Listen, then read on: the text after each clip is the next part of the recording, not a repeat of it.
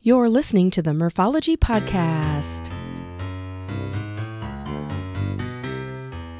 Thanks for tuning in to the Murphology Podcast. I'm your host, Kathy, aka Murph, and I'm here to share with you interviews about biking experiences from bicyclists who have pedaled to amazing places within the United States. Each week, we will get to know new people and explore great destinations to ride your bike. As you listen to these great adventures cyclists share, you may wonder, why haven't I done that yet? Well, with me today on the show is Megan Hottman. Hi, Megan. Hi, how's it going? Good. Glad to have you on the uh, podcast today. Thank you so much for inviting me. I'm excited about this. Sure. Well, thanks to Pat Mabin, which I'm assuming that you know Pat pretty well uh, through your recent oh, yes. adventures. Um, well, because of Pat, we got to say a, a, shout out to Pat Mabin and to the folks at Primal Wear. Um, but thanks to Pat, I followed Megan on social media and I watched you reach an incredible feat of pedaling a spin bike for 28 continuous hours. I'm still like, I have to say it slow because it's just mind boggling. I mean, completely mind boggling. yes, that was a big undertaking for sure. and of course, you know, we're going to talk about that later. Um, but then I discovered Megan is passionate about so much more than just being on that spin bike and doing that event. Um, so I had to get her on the podcast. So I'm so glad that you decided and took the time to be on today. So I described you in my intro as uh, Megan Hottman, cyclist, advocate, world record holder, and so much more. So hopefully we're going to touch Aww. on a little bit of all of that. Well, thanks for that. That's a super warm welcome and introduction. I appreciate that. Yeah, you bet. Well, uh, start out by telling the listeners where you live and what bicycling is like in your area. Sure. So I am blessed to actually split my time between my two favorite cities, which are Golden, Colorado, and Scottsdale, Arizona. Oh, nice. And the riding in both of them is spectacular. Mm-hmm. Um, both locations and by the way, my office is based in Golden, but I also practice in Arizona as well. Um, my office is four miles from home, so I'm super blessed to have a very doable commute, and it includes bike lanes and a really wide shoulder. Or I can ride dirt on a dirt trail on North Table Mountain on my way to work. So I get to pick between pavement or dirt here for my my work commute. Um, sometimes I'll even run the the trail to come to work, which ends up being about an eight mile round trip run, which is great with nice. my dog. Yeah. And um, the riding in both is really fantastic, which is why I spend my time in these two places. Uh, Golden offers a lot of climbing. We are known for Lookout Mountain here, and uh, I can ride north to Boulder and north beyond that, even up towards Lyons and Estes Park, or I can ride south from my door down to Chatfield and even south of um, Chatfield towards like Monument. And then I can ride straight east from my house and end up in downtown Denver, which we'll do from time to time. Just go grab coffee at a downtown REI, which, funny enough, is where I most recently ran into Pat Mabin. Oh, nice. Um, so it's a cool place to just bump into people. And um, really, the riding culture in both places is very strong. Both boast a lot of really strong group rides mm-hmm. and just uh, cycling communities in general. Um, these are obviously places that cyclists are drawn to live and to vacation, and so you see a very prevalent number of cyclists on the roads in both places, which I like because I think that the more of us there are riding, the more visible it is, the more motorists and other community members are on notice of us as equal road users. For sure, yeah. And you didn't mention um, the thing that I think of when I think of Scottsdale and uh, Golden is the view. I mean, you've got mountains in both locations. You know, I'm I live in Iowa, and uh, I'm not going to boast, but we do have a we have a landfill in my town that was transformed oh. into a recreational area, and it's actually called Mount Trashmore, and that's that's all I have. Oh, that's so, funny. So I that's funny. Well, I can commiserate, or I could say I, I, I, can relate because I spent the bulk of my life in South Dakota and Nebraska. Oh, and sure. Yeah. So I definitely am a Midwest girl, and I feel very lucky now to live here in Colorado, and you're not wrong about the views. Yeah. Um, there are no there are no dull bike rides. Um, but that said, I will say the Midwest has something really special, which a lot of these bigger cities don't have, which is just the remarkable number of gravel roads yeah. and the um, absence of traffic that that typically brings. I've done Dirty Kanza several times. I've done Gravel Worlds in Lincoln. I've done several um, gravel events in the the Midwest region, and mm-hmm. You really can't argue with the the gravel situation there, which I assume you you also have some access to sure. where you're at. Yeah, total truth there. And you know, truth be known, I I choose to live here in Iowa, so uh, it's my own you know it's my own fault that I get to look at a mountain of trash every day. But and, and well, I, you know, the Midwest has the friendliest people you'll ever meet. Yeah. So you have that going for you for sure. I do agree with that. I was in Scottsdale in October and did tour to Scottsdale, and oh my gosh, yes. what a fun ride! And the views again were just amazing. And uh, every route that they took us on had great uh, bike lanes. That is one thing I will say that uh, Arizona and Scottsdale specifically has over my experience here in the Denver area and many places, including my my long tenure in Nebraska, is the prevalence of bike lanes. Mm-hmm. The Arizona um, government in general, and I should say more specifically, just city planning and, and the road crew planning situation down there, they really do prioritize bike lanes and you're actually pretty hard pressed to find roads that don't have bike lanes mm-hmm. down there and it's really nice that, yeah. that obviously removes a lot of the tension between cars and bikes Yes, definitely, definitely. Well, uh, give us a little snippet about you, you know, maybe what you do, your involvement in the cycling community, and all kinds of that stuff. Oh, gosh. Well, uh, where to start? Um, so I'm obviously an avid cyclist myself, and I still race a fair bit, although not like I once did. I was a Cat One road and track cyclist mm. for many years and raced a lot on the on the velodrome and lots of criteriums and stage races and things. Um, in most recent years, I was doing Ironman Arizona and then getting more into gravel. That's where Dirty Kanza and that kind of stuff came up. Mm-hmm. And really, where my passion has evolved is just incorporating the bike in daily life. Mm-hmm. So definitely the commuting side of things and trying to figure out how we get more people using bikes to do life instead of using the car. Mm-hmm. Um, the team that I sponsor is called the Bike Ambassadors, and we are not really a race team, although some of us still race from time to time. The focus instead is that we try to impart all the tips and tricks and lessons that we've learned for other people to also start learning how to commute and oh, sure. um, that's really a big part of my passion. So that's kind of where my like my bike my bike gospel preaching is right now, um, if, if, you will. And then I run a law firm. This is our tenth year now, where we exclusively represent injured cyclists, and mm. we do so across the country. So um, the the website or the the tag for the firm has always been thecyclistlawyer.com, mm-hmm. and it frankly evolved from when I started my practice at the age of 29 deciding that I was a cyclist first and a lawyer second. Mm. And so hmm. I became the cyclist lawyer and obviously also a cyclist um, attorney or an attorney for cyclists. But it really came from me being a cyclist first and then becoming a lawyer 2nd mm-hmm.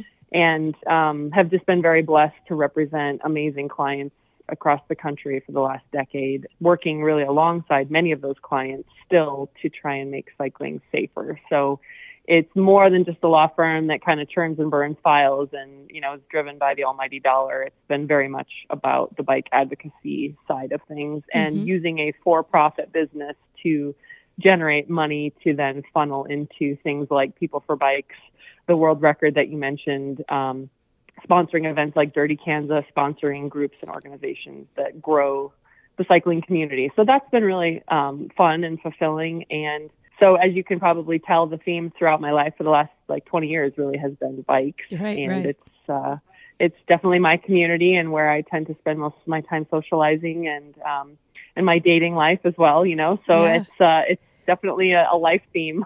yeah, and it's always nice to meet people who uh, you have a hard time figuring out um, what they do for a living versus what they're passionate about because it overlaps. You know what I mean? Like you're into cycling and then that is also part of your job, but then you're also, you know, doing the advocacy thing. It's I love that. Well, thanks. And I do have to be candid and I and I will confess that this is an area where I have historically brushed over. I've been doing podcasts and interviews for years and people do find this very interesting and Outside Magazine did a feature on us and Bryant Gumbel had me on HBO Sports and mm. you know, it's it is super interesting but I do have to be candid and sort of with the caveat, and something I've come to appreciate more in recent years is that it is wonderful to take something you're passionate about and turn it into your profession. There is, however, also a dark side to that. Mm. And I guess my advice would be to someone who's thinking about how to try and turn their their hobby or their passion into a profession is just to be really clear up front about boundaries and sort of where the work starts starts and stops um, because I have certainly been guilty of letting the work blur to my personal life and oh, my sure. personal time. And the lines get so blurred that at times something that really should be fun and it should be recreational and a hobby really ends up just becoming an extension of work. Mm-hmm. And the danger of that is, is of course, burnout and just really um, checking in with oneself regularly on is this actually filling me back up or is this actually work that that's dressed up like it should be fun and, and in fact it's depleting me. So yeah. so anyway i'll just i'll just add that because i don't feel that i've been you know very very candid about that historically. Sure. it, it, it's a double-edged sword for sure. And that's great advice to give somebody who like you said may be dabbling towards that. So that's awesome. Well okay so we have to yes. talk about we have to talk about this amazing accomplishment in december. So you are a world record holder which is just mind, mind blowing that I'm talking to somebody who's a world record holder. Um, so you now hold the title Aww. of world record holder for longest static cycling class. So, for people that don't know what static cycling is, it's basically being on a spin bike or a stationary bike.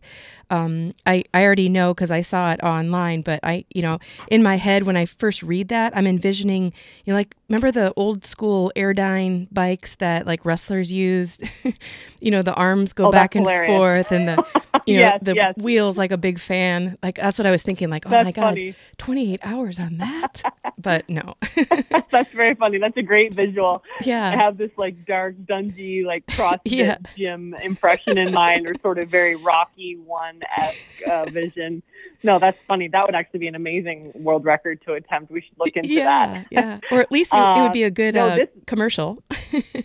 oh, totally. Yeah. Yes. Well, we'd get arm workout too, which um, would be a plus for sure. But no, this was far more you know, modern. Yeah. And um, really, what it just included was, you know, a, a, cycling studio. You know, being on spin bikes, so the things that we think about when we think about Johnny G or spinning, just the uh, mm.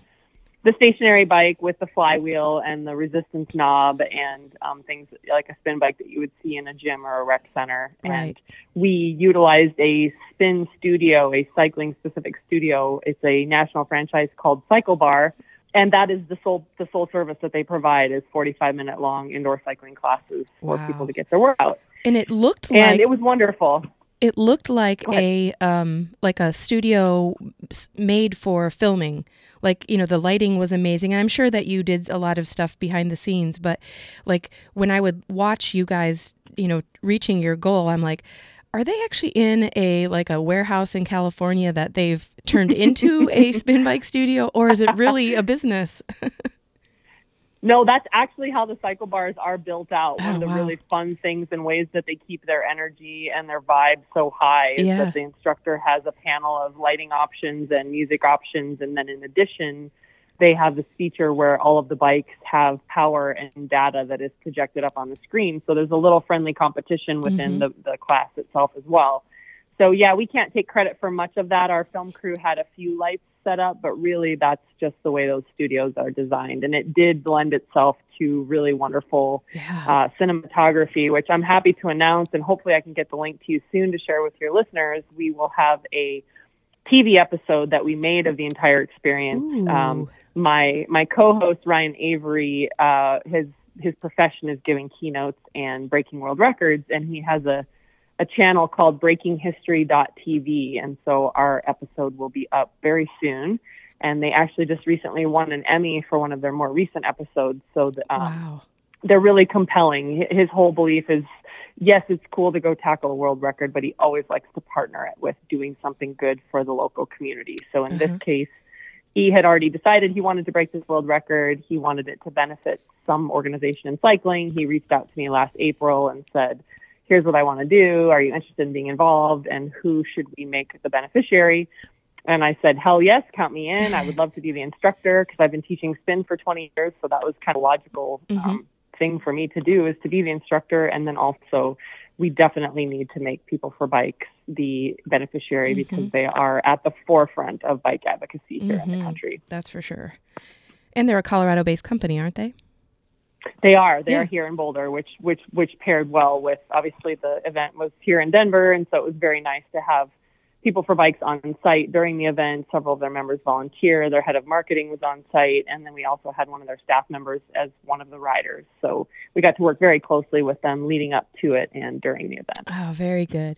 So you kind of gave us an idea how this idea was hatched, but Mhm. how how in the heck did you pull a team together? Like, did you, you know, like it might be a few hours, you can do it, or did you just right up front say, "All right, here's what we have to do"? Yeah, no, I was very candid with people from day one. We always knew that we wanted to go 28 hours. The reason for that was back in April, the current world record was 26 hours. We wanted to beat it by two. hmm Uh, in the meantime, in August, another group out of Australia actually broke it and went 27. So we were glad then Oh. that we had already planned on 28. Sure.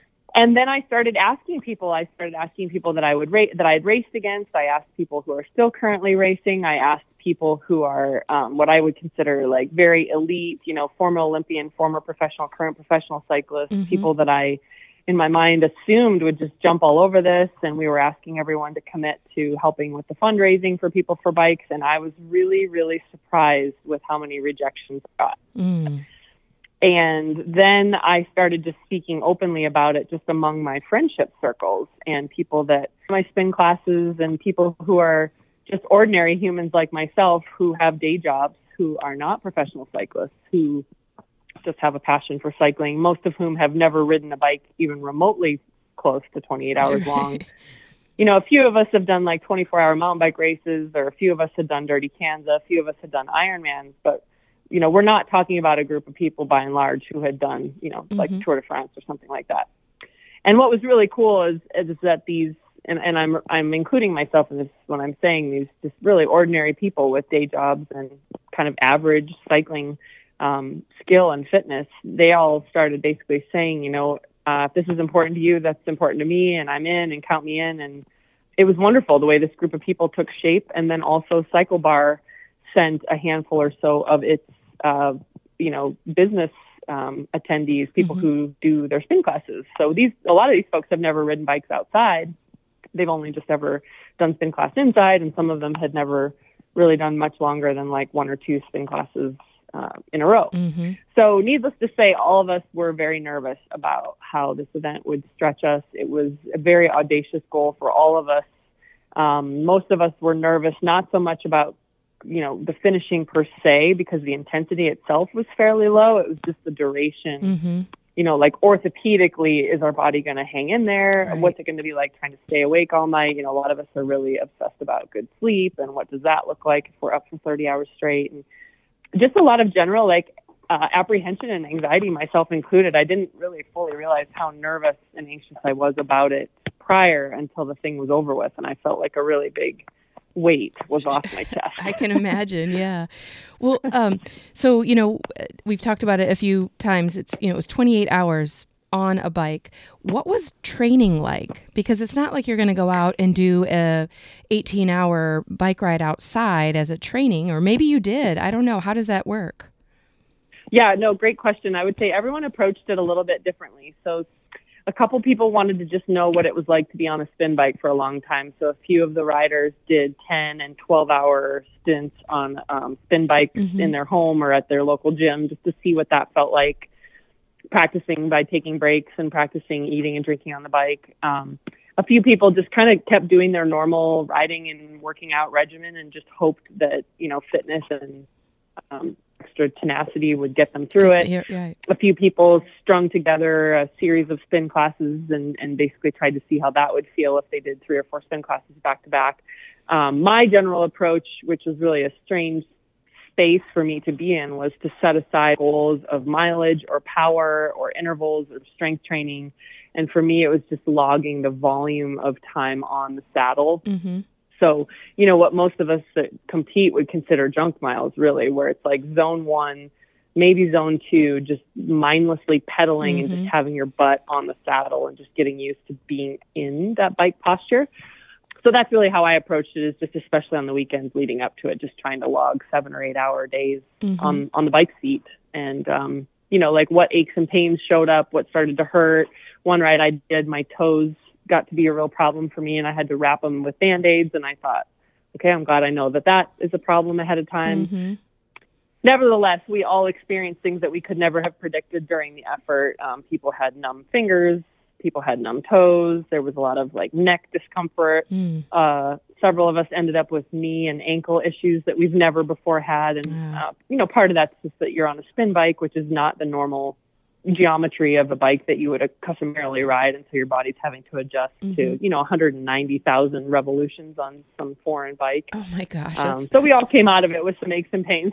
yeah. Well, and then, you know, as far as training goes, you had the bonus of also you were going to be, or you did lead this event. So you had to also come up with 28 hours of, you know, either uh, class, you know, stuff that you've done in the past or new things or keeping people motivated. Like, what was all that training about?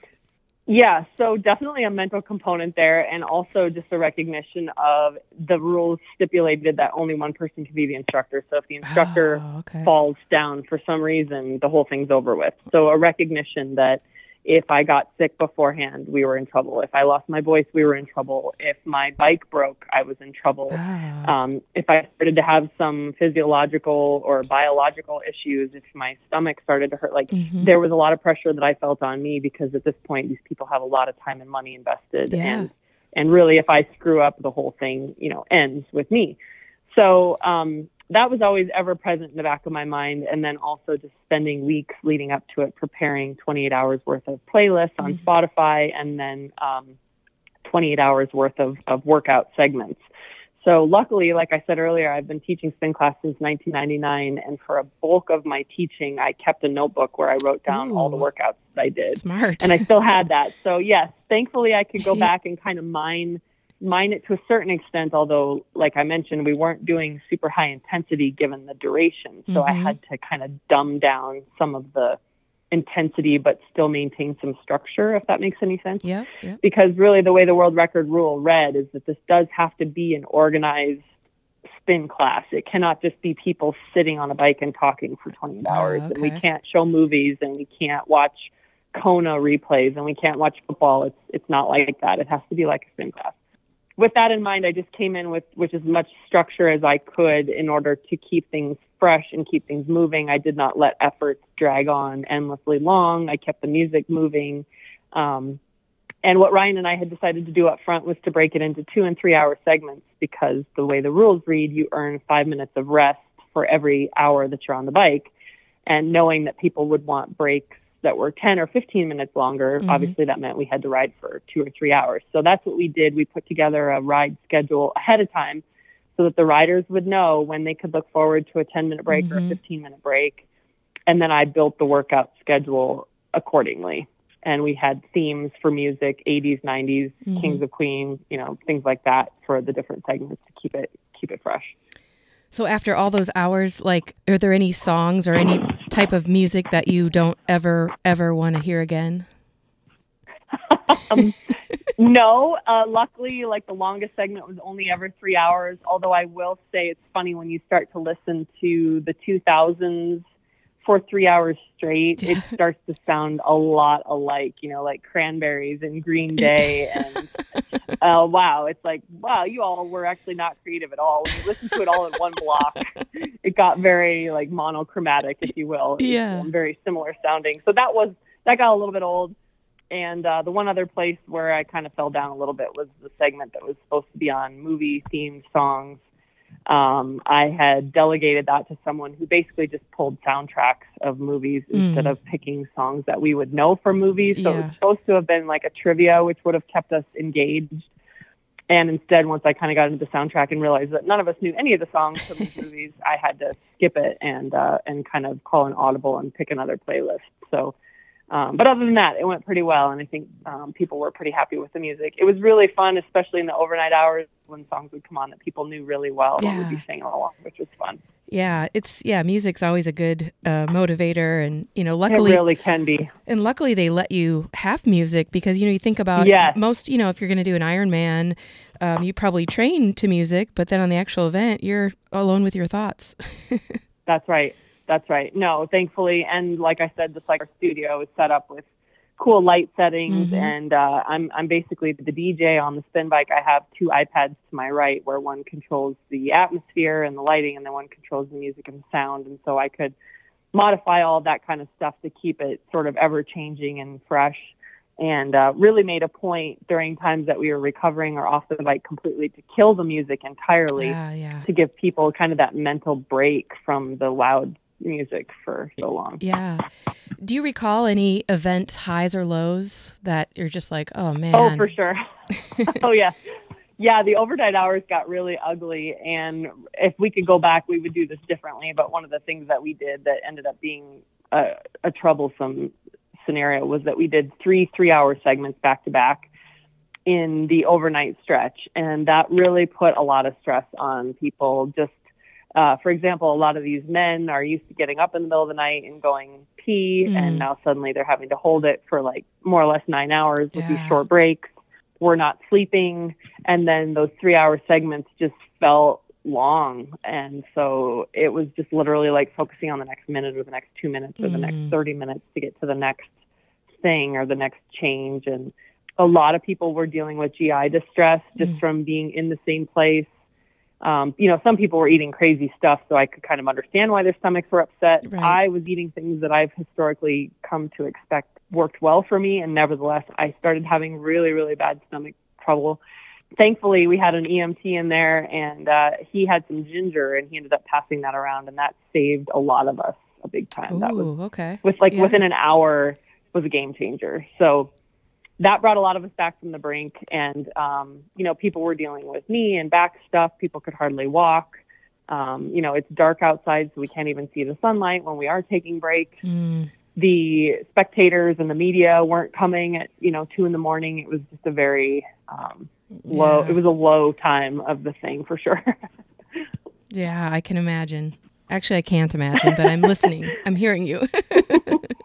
well, so fast forward to, you know, making that 28th hour. Do you remember how you felt? Like, I mean, I, I got to watch you guys, you know, cheering, and I was floored that most of you were able to even like get up and cheer after yeah. that long sitting. But um, do you remember how it felt? Yeah, for sure. Um, I would say we all kind of got our second wind a little bit too soon. And what I mean by that is we started to really perk back up and kind of feel as though we were almost done around 5 a.m. And that was obviously too soon to feel like we were done. So then mm. I feel like we kind of hit another second sort of lull around kind of nine ish, nine ten ish that morning because you know we're still looking at several hours to go. And then the TV crews and the film crews, a whole bunch of extra volunteers showed back up. Ryan started talking us through how the final part was going to go in terms of how we comply with the rules. At that point, the Guinness representative is on site. He's watching us, and we're trying mm. to really like run a tight ship. And you know, we could yeah. see the end, and it's daylight now, so we could go stand out in the sun when we were taking our breaks. And then we knew from 10 a.m. to 11 a.m. that that entire hour was us breaking the record. So we took a break oh, wow. shortly before 10. And so basically, when we got back on the bike, we knew that every minute we were riding, we were breaking the record. And so we we put one foot in front of the other. There was a lot of pictures and just a lot of activity that last hour, which helped it go by quickly. And then we did mm-hmm. our final countdown and kind of staged for the the film crews and the photos and there was a bunch of confetti and um, people brought donuts and it was that was fantastic. Yeah. And then I was really, really awesome. ready to get out of that room. I can imagine.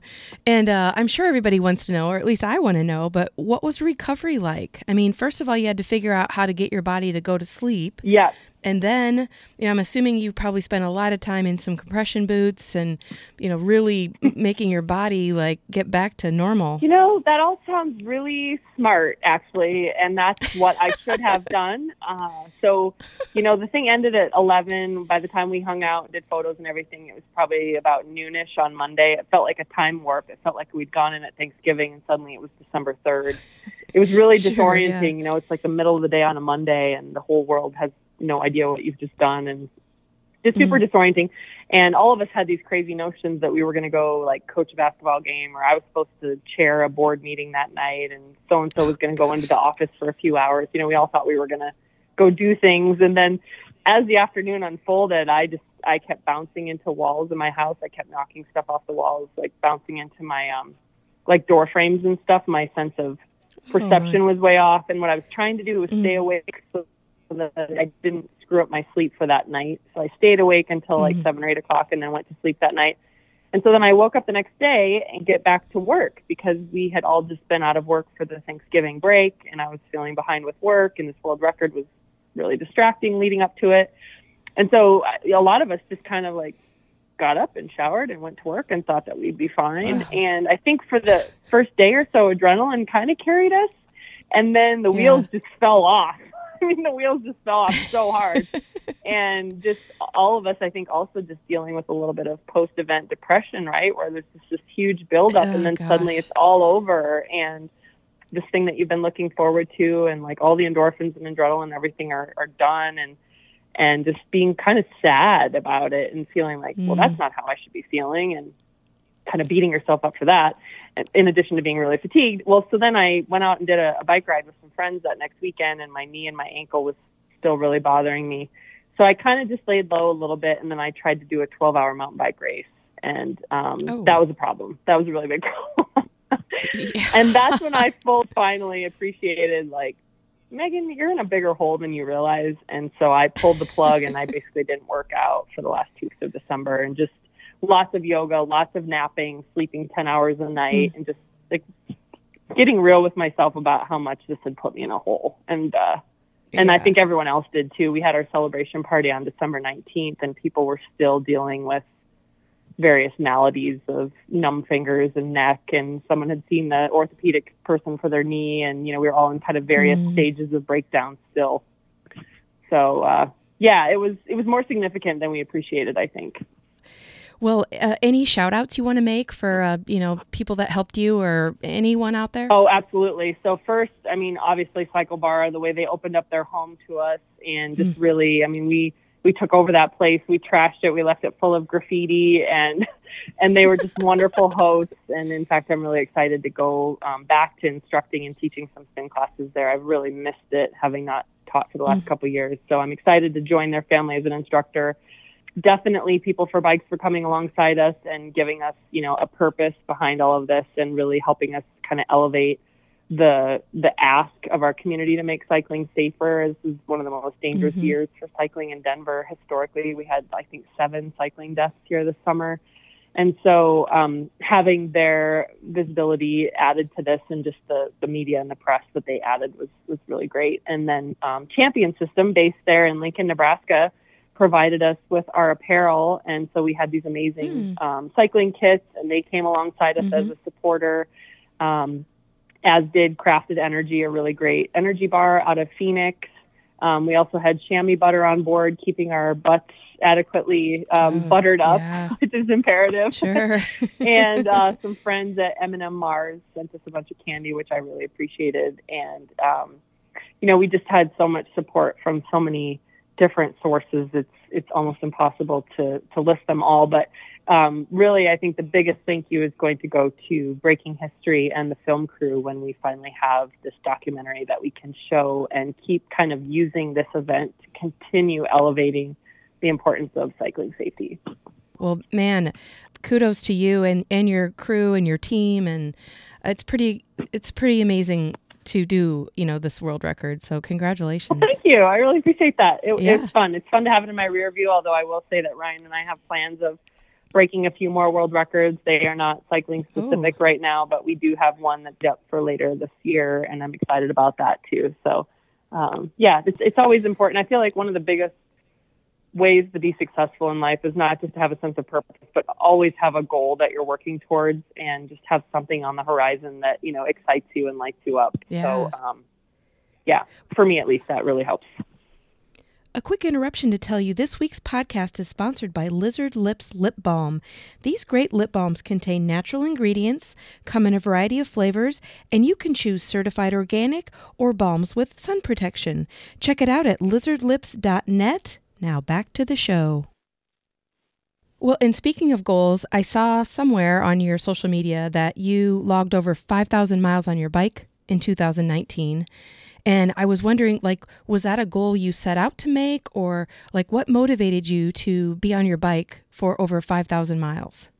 So, um, I think I was I was right around seventy one hundred last year, and wow. that's pretty standard. It was usually between seven thousand and ten thousand a year, mm-hmm. especially when I was racing full time.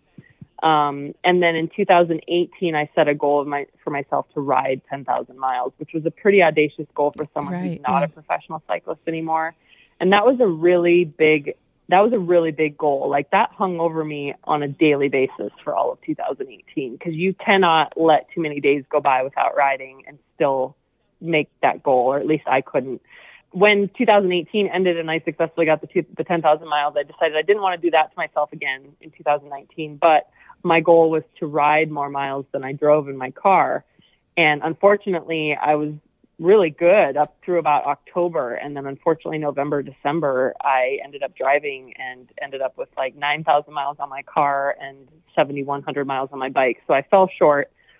So this year, my goal is to ride 8,000 miles, but also have that be more miles than I drive in my car. So my approach to this is I'm going to try and calibrate every mm-hmm. month. So do an odometer check and a Strava check, see where I'm at, and if I'm if I'm ahead with bike miles, great. And if I'm ahead with car miles, then basically the car is going to need to sit for a little bit while I catch up with the bike. And that's kind of how I'm going to approach it. Well, and obviously, with that sort of goal, you ride year round. So, do mm-hmm. you have a mm-hmm. variety of do you have a variety of bikes that you choose from, like based on uh, where your location is, or your road conditions, or weather? Yeah, definitely. I at one point my my stable had grown to 16 bikes, and it was oh, just geez. out of control. and it was like a bike for every single different thing, you know, um, gravel, cyclocross, road, track, yeah. triathlon, commuter bike, you know, a couple mountain bikes. Uh, full suspension, hardtail. You know, it was, it was out of control, and so I really, um, I've I've been in this space of uh, simplicity and no clutter for the last couple of years. And with that, I've been gradually selling off bikes and really mm-hmm. kind of getting down to like, what are my core bikes for my core uses?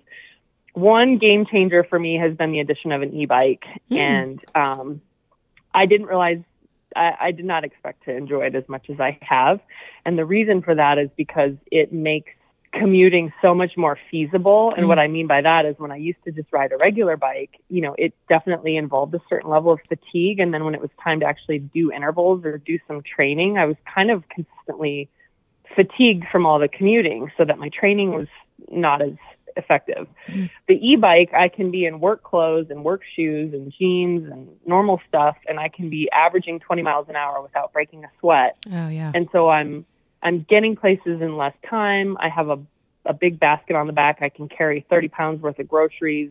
Like I can get more done on the bike. Mm-hmm. And um, it also has a front and rear light. It has fenders. It has a little built-in horn. Like it's just more robust. It it weighs about 50 pounds. And last week the the wind here in Golden was like 35 mile an hour wind. Wow. I would never ride my road bike in that kind of wind, but on the e-bike I actually felt pretty stable and safe. Mm-hmm so that's been a game changer for my commuting and really just having that be accessible to me for any of my trips, kind of regardless of whether I'm feeling up to it or not. Really, the only thing for me now is just if the temperature is too cold. Mm-hmm. Um, so that's my that's my consistent commuter. Otherwise, I just use a, a road bike to kind of get around, and then road bike for training.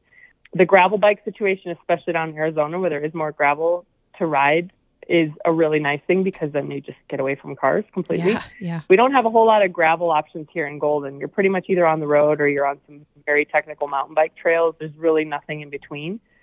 Um, and then I do have a mountain bike, and I and I do enjoy that because for one thing, I can tow the Burley with my dogs in it, and that's mm-hmm. nice because it's got disc brakes. So, you know, the Burley with the two dogs, it weighs about 130 pounds. It's really important to have disc brakes to slow sure. that down. Sure. Um, and then sometimes it is just nice again to get off the roads and get out on the dirt and uh and the mountain bike is really good for that too so um years back, I had a coach that told me you're, you're not actually overtraining or burned out. You just need more like tools in your toolbox. Mm. And I really appreciated that because he's not wrong that sometimes you just don't feel like riding the road bike roads. Like for whatever reason, your head's just not in that space. hmm But to get the gravel bike out on the gravel trails or to take the the mountain bike, whatever, like it just is a different set of stimulus stimuli and um and, and then all of a sudden you're excited to ride again. So um, that's kind of my core quiver of bikes. Yeah. That, I I appreciate his advice too because that's it does make a lot of sense. It is it is I Mhm. I don't have 16 bikes, but I have a lot of bikes. Um, but I'm like so attached to them. I'm I would have a hard time Yes. selling. But but it's nice to have you know like the fat bike when it's snowing, or the road bike, or the touring bike, and like exactly what you said. And um, e-bikes on my list. I just haven't taken the plunge yet on that one. But uh, so when You you're know, not, I'll tell you, I actually, oh, go ahead. no, go ahead, go ahead. Well, I was going to say I had a fat bike for a while, and that really was kind of my thought was this will give me an option to ride in the snow. And what I kept finding was that here in Golden, for it to be decent enough to ride the snow on the fat bike, it had to be really cold because of as sunny Oh. as it gets here, it gets slushy really quickly. Oh, sure. And so I just wasn't riding the fat bike because it was if it was that cold, then it was typically too cold for me to be out. Yeah. Um, I'll draw the line really just on temperature. And anyway, I'll ride anything, but if I'm cold, I'm in trouble. So anyway, I ended up selling the fat bike and also sold a belt drive single speed bike that I had Ooh. raced in one um, gravel gravel world single speed, and I used those two bikes. And you're you're not wrong. It's it's emotionally difficult to let go of bikes that you're Yeah. attached to, but uh, but I combined those two into the fat bike. I'm sorry, into the e-bike, and Yeah. I can use the e-bike in crappy weather. Uh, it does fine when it's really cold, and it's got wider tires, and plus with the fenders and stuff, I don't get all slushy. So Oh yeah, that's that's awesome. Well, uh, one last question: When you're not biking, Sure. where can you be found? Are you doing other outdoor sports, indoor sports? Obviously, you're working a lot. You know, um, that's a great question. I am actually really starting, uh, kind of to my point earlier about when you merge your passion and profession, sometimes it can just frankly be too much bike. And I do love bikes, and it's definitely central in my life, but I've certainly been looking for other things to do that have nothing to do with bikes. So, one of my recent new hobbies is photography. I bought myself a new camera Mm. at Christmas, and I'm really enjoying taking pictures of friends and other business owners and helping them kind of show their essence of who they Oh, are yeah. or who their business is to their customers. And I'm really enjoying that a lot.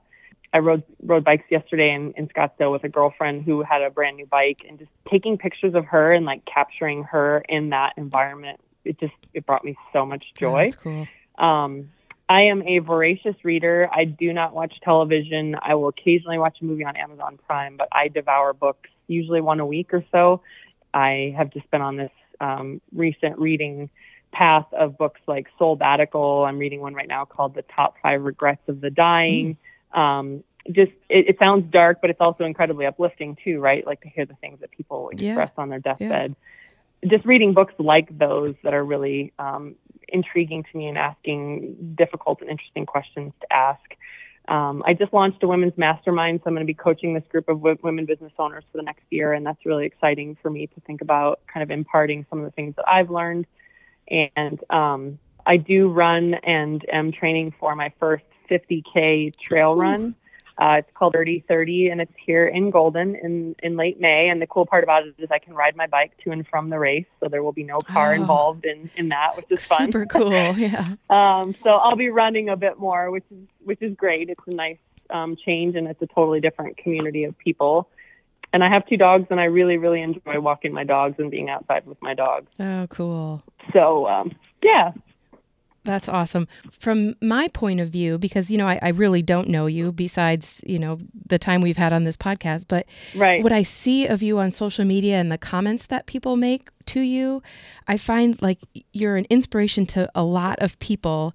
And it's obvious you give off like, I'm going to say a great and powerful energy. I mean, I just, you Oh, can feel you. it.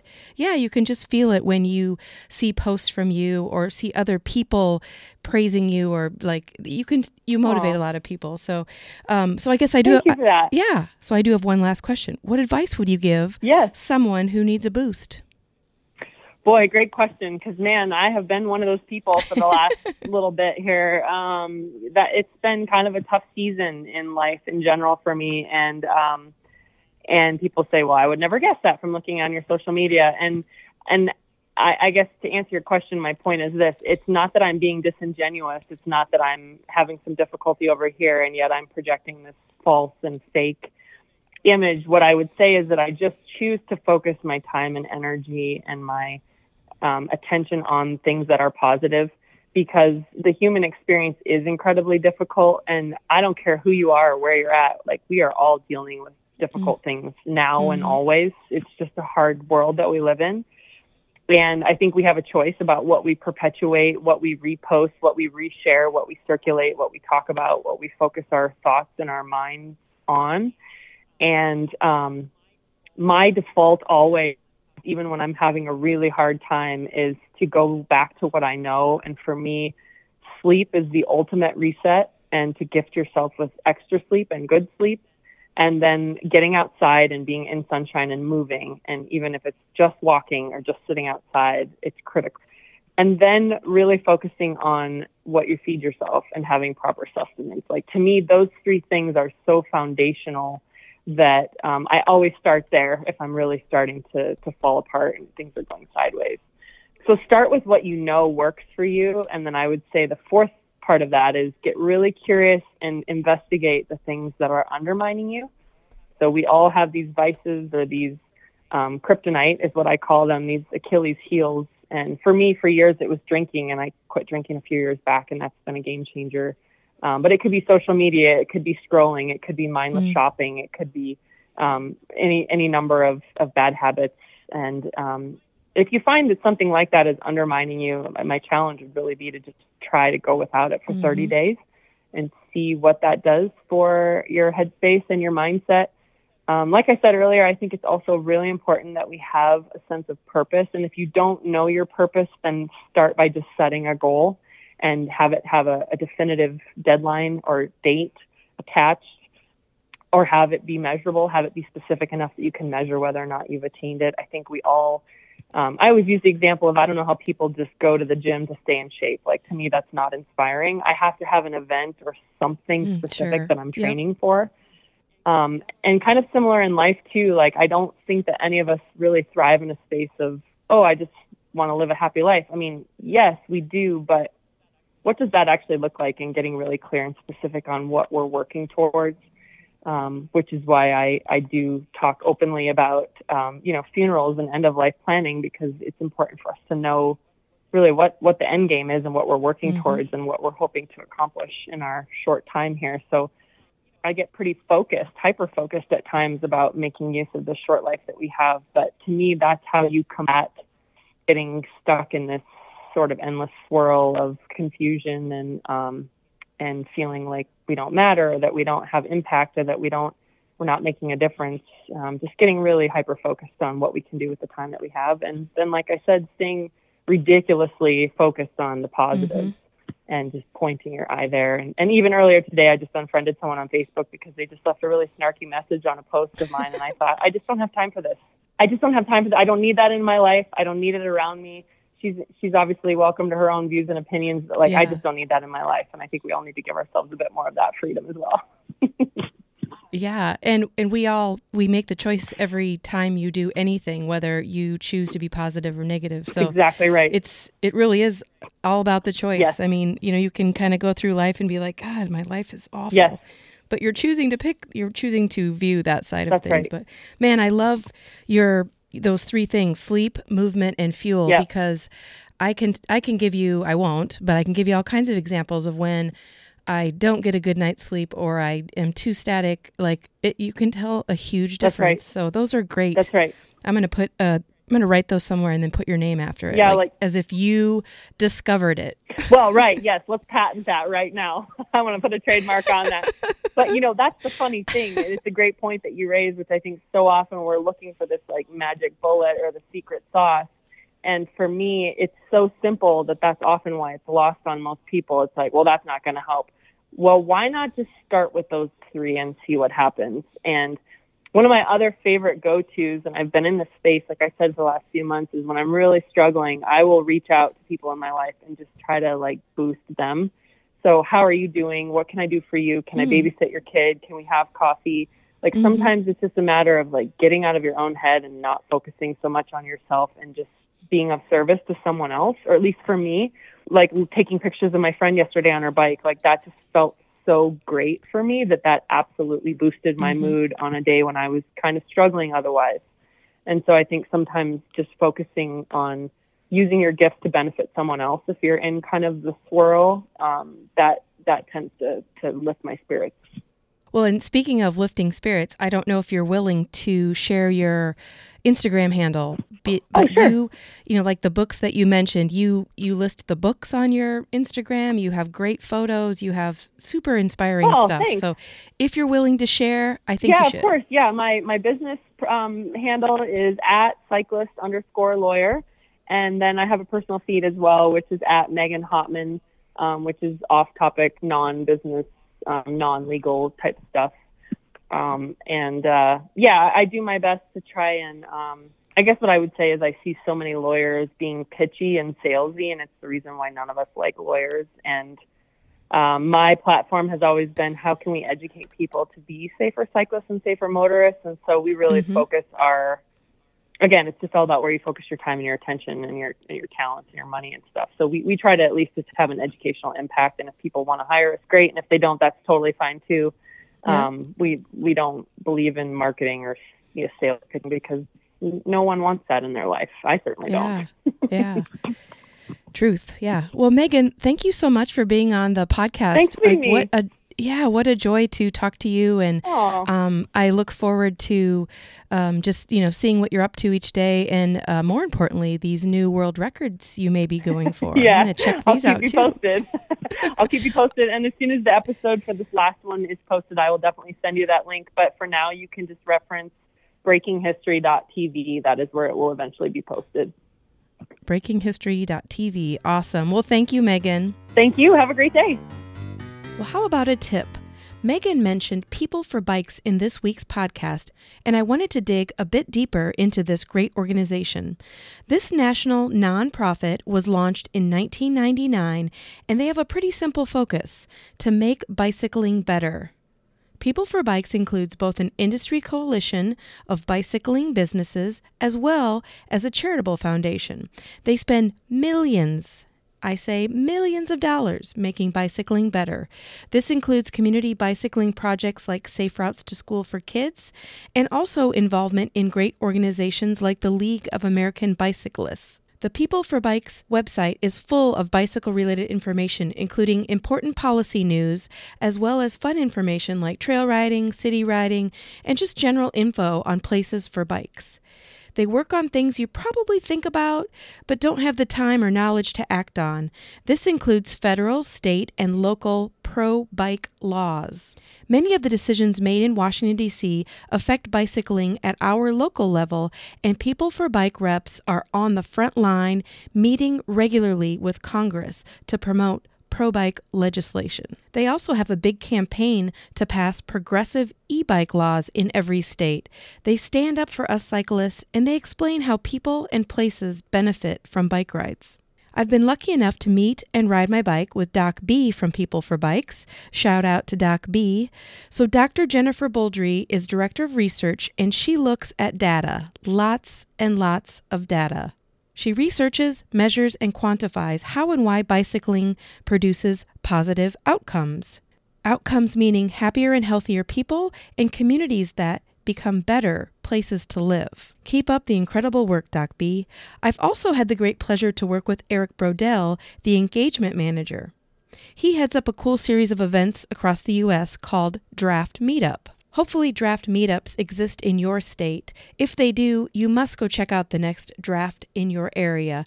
You can check out more information about draft on the People for Bikes website, peopleforbikes.org.